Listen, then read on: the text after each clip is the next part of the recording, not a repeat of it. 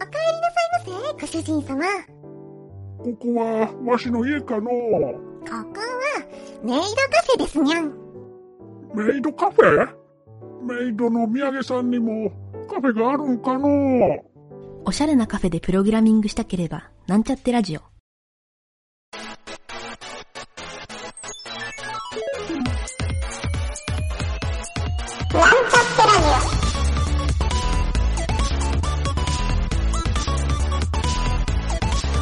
この番組は、プログラミング初心者の勉強に役立つ情報をお伝えする放送局です。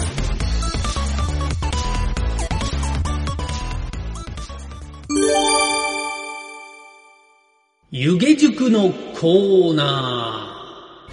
ー。はい、どうも。湯気塾塾長の湯気田です。湯気塾がスタートしてですね、もう何ヶ月か経ったんですが、課題がですね、第5回までが終わって、いよいよ第6回目の発表になりますね。はい。いよいよと言ってもまだ6回目なんですけど、はい。この6回目の湯気塾の課題はですね、タイトルが、モーダルウィンドウっていうのをですね、えー塾生の皆さんに作ってもらう予定なんですが、このモーダルウィンドウって何か知らない人もいるかと思うので、ちょっと最初にこのモーダルウィンドウについての説明をしてみたいなと思います。モーダルウィンドウっていうのは、えー簡単に言うとですね、画面に表示させるダイアログウィンドウですね。はい。まあ、そのことをモーダルウィンドウっていう言い方をするんですが、簡単なモーダルウィンドウって JavaScript のアラートって書いたときに、えー表示される、あれがまさにモーダルウィンドウですね。はい。ただ、アラートで JavaScript で表示をすると、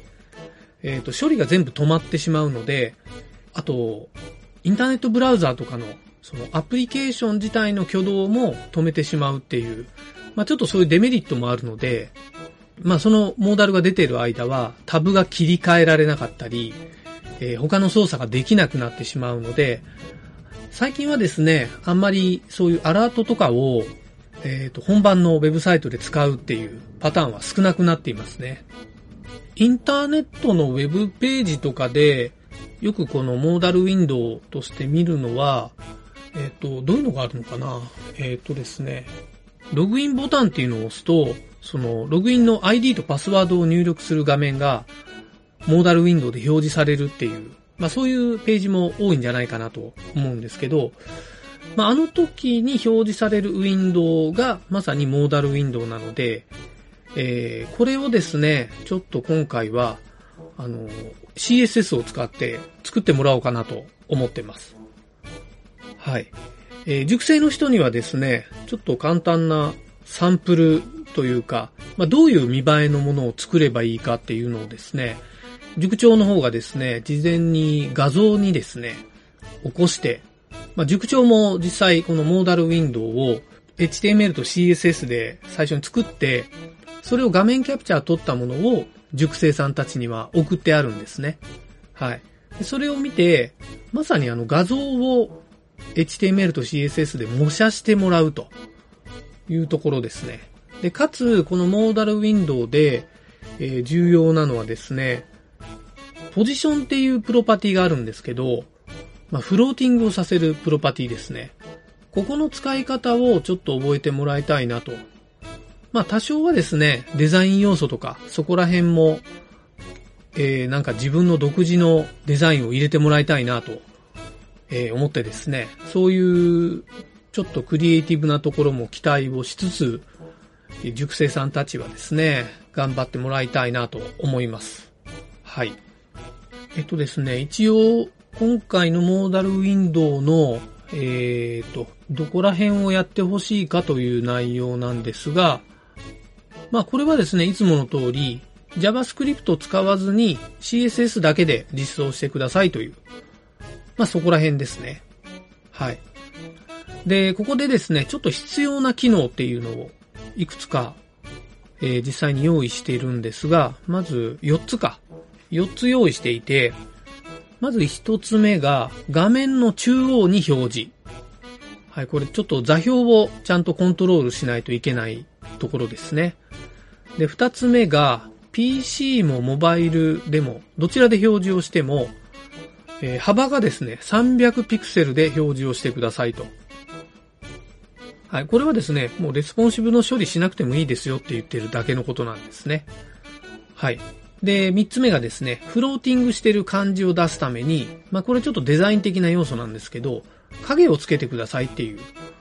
その四角の下に影があると、ちょっと浮いてるように見えるんですね。はい。これデザインのテクニックなんですけど、これ三つ目に入れていて、四つ目はですね、文字表示の箇所は、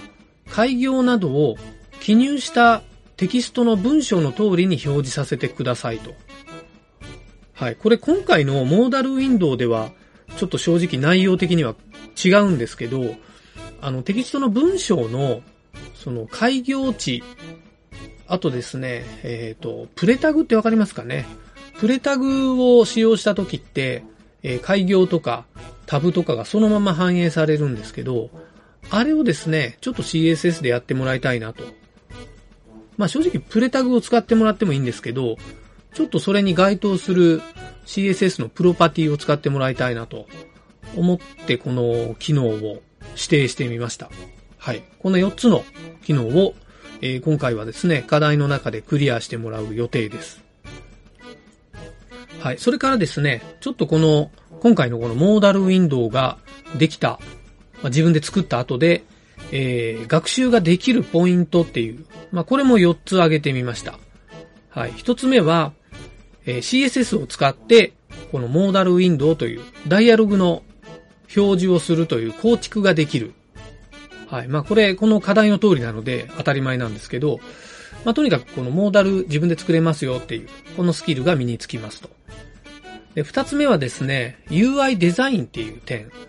はい。これはですね、ちょっとサンプルの画像を塾生さんたちには渡してるんですけど、まあできるだけちょっとその画像の通りに作ってみると。よくですね、あの、仕事の現場とかでは、ピクセルパーフェクトっていう言い方するんですけど、デザイン画像っていうのがまあ上がってきて、それともうドット単位で同じに構築してくれっていう、まあそういったオーダーもたまにあるんですね。はい。そういった時に、えー、デザインの通りに模写ができるとか、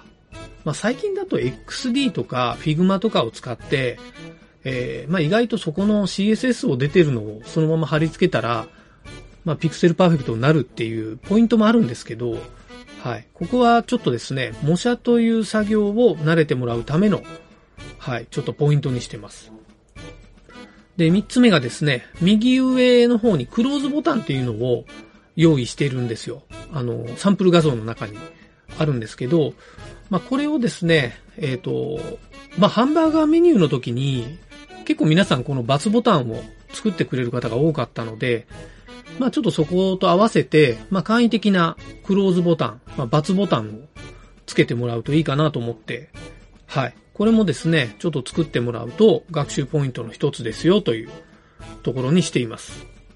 はい。最後はさっき言った、えー、文字表示の時の開業コントロールですね。はい。これ実際に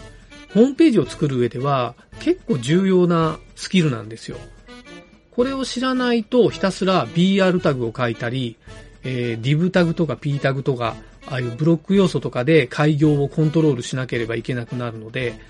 えー、文字のコントロールをするっていうのはですね、ちょっとここでスキルとしてつけてもらいたいなと思って学習ポイントに入れております。はい。まあそんな感じでですね、えー、モーダルウィンドウを今回、塾生さんたちに作ってもらってですね、ちょっとこれはデザインも含めて、あの、まあ、模写をしてもらうとあまりデザイン要素は面白くないのが出てくるだけなんですけど、ちょっと多分、熟成さんたち面白い思考を持った人が多いので、なんとなく面白いデザインが上がってくるんじゃないかなと期待をしてですね、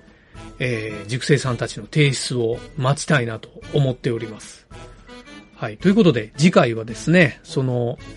えー、熟成さんたちが提出してもらったその皆さんの作品ですね。はい。提出物を、ちょっとラジオの放送で紹介したいなと思いますので、はい、聞いてる人も、あ、聞いてる人もそうですね、ぜひ、いろいろ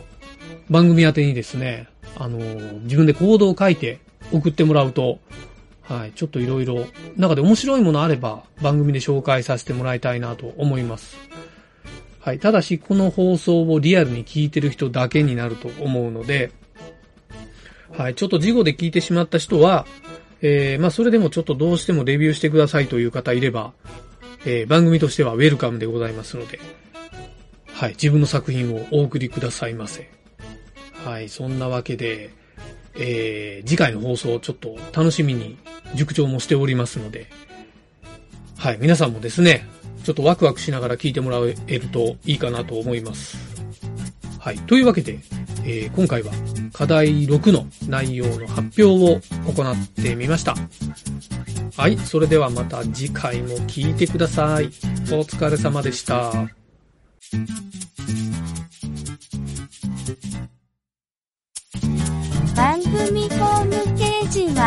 Https コロンスラッシュスラッシュミートドットマークスラッシュラジオです。次回もまた聞いてくださいね。「